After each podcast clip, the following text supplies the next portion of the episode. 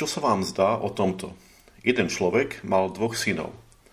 Pristúpil k prvému a povedal mu, syn môj, choď dnes pracovať na vinicu. On odpovedal, dobre pane, ale nešiel. Potom prišiel k druhému a povedal mu to isté. A ten odpovedal, nechce sa mi. Ale potom olutoval a išiel. Ktorý z tých dvoch splnil vôľu otcovu?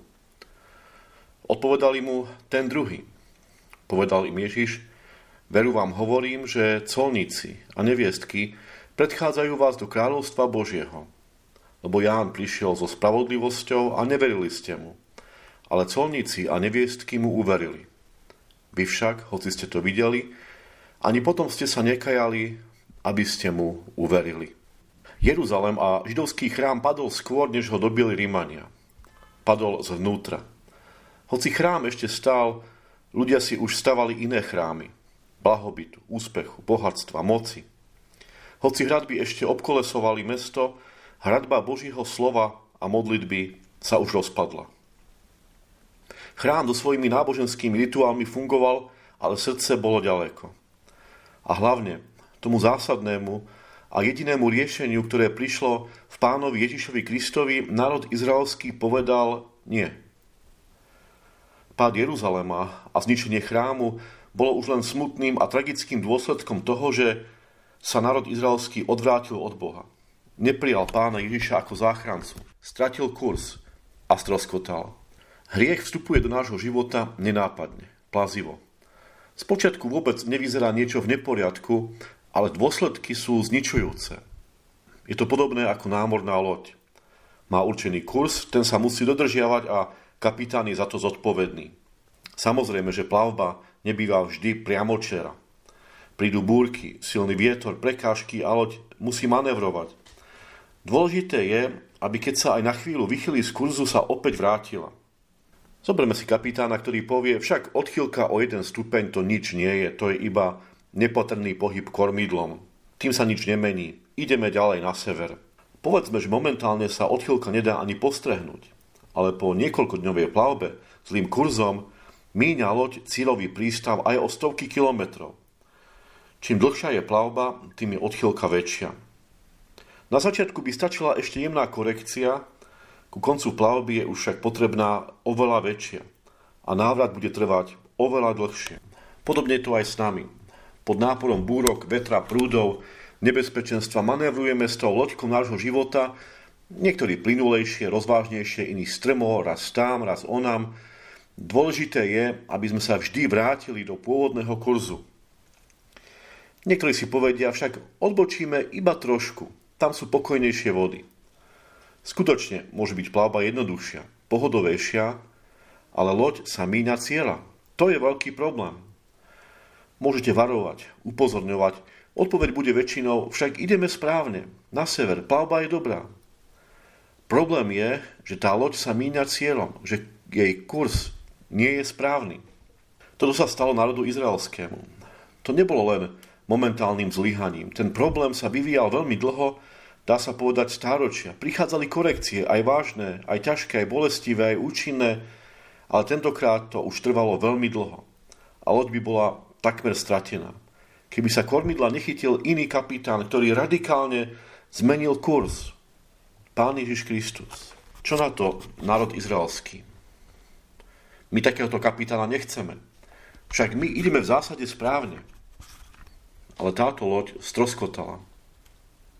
Často počúvame o trendoch, ktoré nás ohrozujú.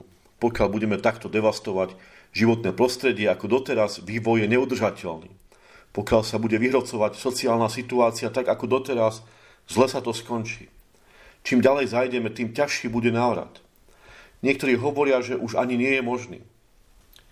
Božie slovo nám však hovorí, že s pánom Ježišom Kristom nie sme stratení, že budeme zachránení, že takýto návrat je možný, aj keď býva často veľmi ťažký. O jednom takomto návrate hovorí rumunský kňaz Richard Wurmbrand.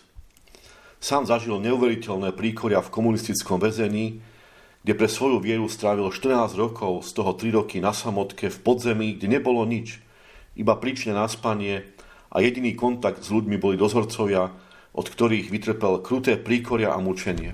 Napriek tomu dokázal odpustiť svojim trizniteľom a po prepustení vydal zbierky kázní, ktoré nosil v sebe počas tých krutých rokov a v ktorých hovorí hlavne o trpiacej cirkvi a kresťanoch. V jednej takejto kázni opisuje príbeh ešte pred uväznením.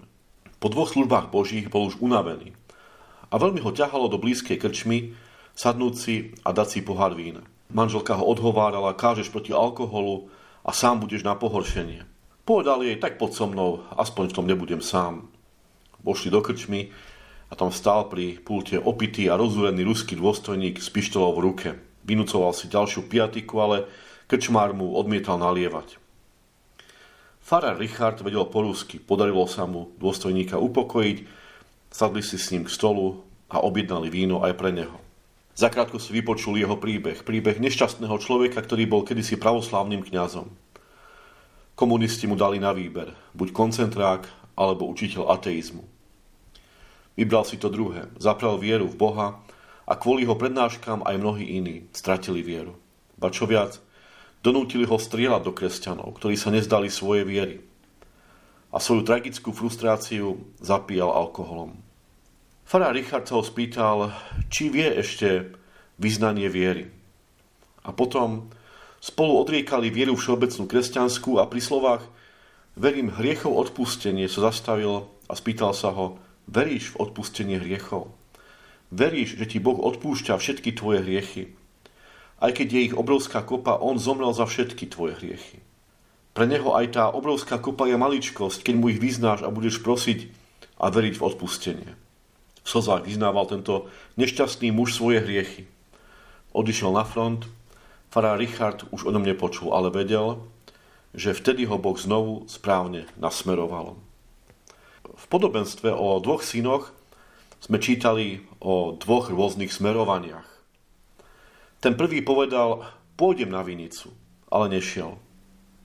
Jeho prístup žiaľ vypovedá o mnohých kresťanoch dneška, ktorí povedia jasne, som veriaci, patrím do cirkvi, chodím do kostola, ale keď sa očakáva niečo konkrétne, čím to prejaví, jeho vyznanie viery, tak sa ukáže, že mu vlastne na tom ani nezáleží. A potom sú tí druhí, ktorí povedia, nejdem. To sú tí, ktorých viera v Boha nezaujíma, odmietajú je im to ukradnuté, nič to pre nich neznamená, ale potom to prehodnotia, olutujú a idú. A tento druhý prípad Ježiš vzťahuje k colníkom, čo boli vtedajší výbercovia mýta a k neviestkám, dnes by sme povedali prostitútkám, teda dvom typom ľudí, ktorých nastavenie a smerovanie bolo evidentne nesprávne. Všimne si trošku bližšie týchto ľudí. Od odmietnutia pozvania po jeho prehodnotenie ísť na vinicu sa muselo niečo dôležité stať. Čítame, olutovali to. Nebolo to len tak. Keď si zoberieme prípad neviestky, prostitútky, asi to nie je to, čo sa predáva v médiách v podobe atletických tiel a športových výkonov.